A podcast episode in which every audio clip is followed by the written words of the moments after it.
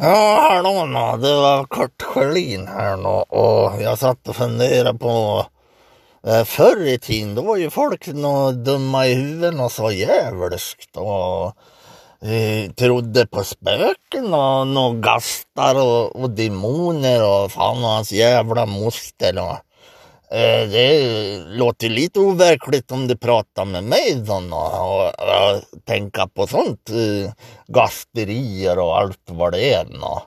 Vad fan skulle det finnas för då? Några nå spöken som kommer och, och gömmer nyckelknippor och beter sig. Nå. Nej du, det där går jag inte på nå. för jag såg på den här eh, jävla, eh, vad heter det, på fyran där, media mediemänniskor, sådana här medium som kan prata med spöken som bor i kakelugnar och sådana. Och det går jag inte på nå. För att betala flera tusen för det där någon som nå, det att du får veta att det bor någon gammal gubbe i kakelugnen som sitter och knackar om nätterna och ska bara fukta strupen där lite. Ja, ja då.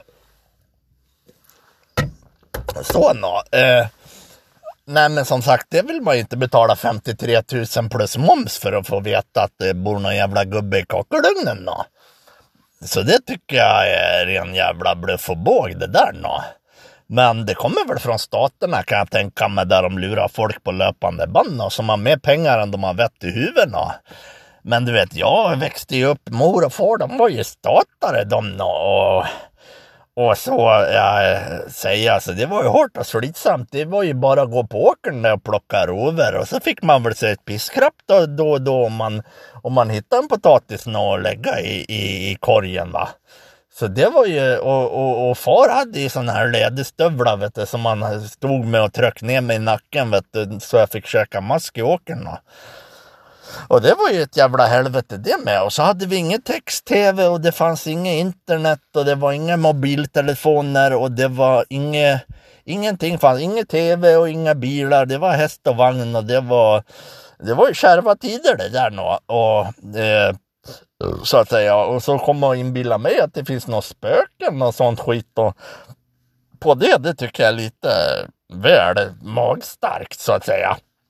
Eh, för det är ändå jag som är Kurt Sjölin och jag har ju koll på ett och annat när jag sitter här vet du bakom gardinerna och käkar mediciner och så. Och jag vet vilka grannar som går in och ut och vem som knullar med vad och hit och dit. Och alla invandrare har jag koll på och, och kärringar och fan och hans moster som springer här i trappen. Och, så att eh, men det var kul att prata och nu har ni så att säga facit på på det då. Ja.